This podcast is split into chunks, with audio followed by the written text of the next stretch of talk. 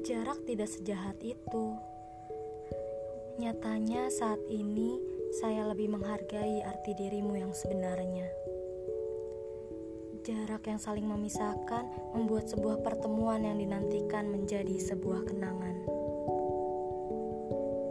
Jarak tidak selamanya kejam, karena ia hanya memberi ruang untuk saling memejam, merasakan rindu yang semakin dalam. Jika sudah tiba waktunya, jarak mengajarkan saya untuk terus menantikan arti sebuah pertemuan. Semesta pun mengajarkan saya bahwa jarak bukan sekedar angka. Jarak selalu menceritakan keindahan dari sebuah pertemuan yang membuat saya selalu tersadar bahwa apa pun yang saya lakukan terdapat dirimu di dalamnya.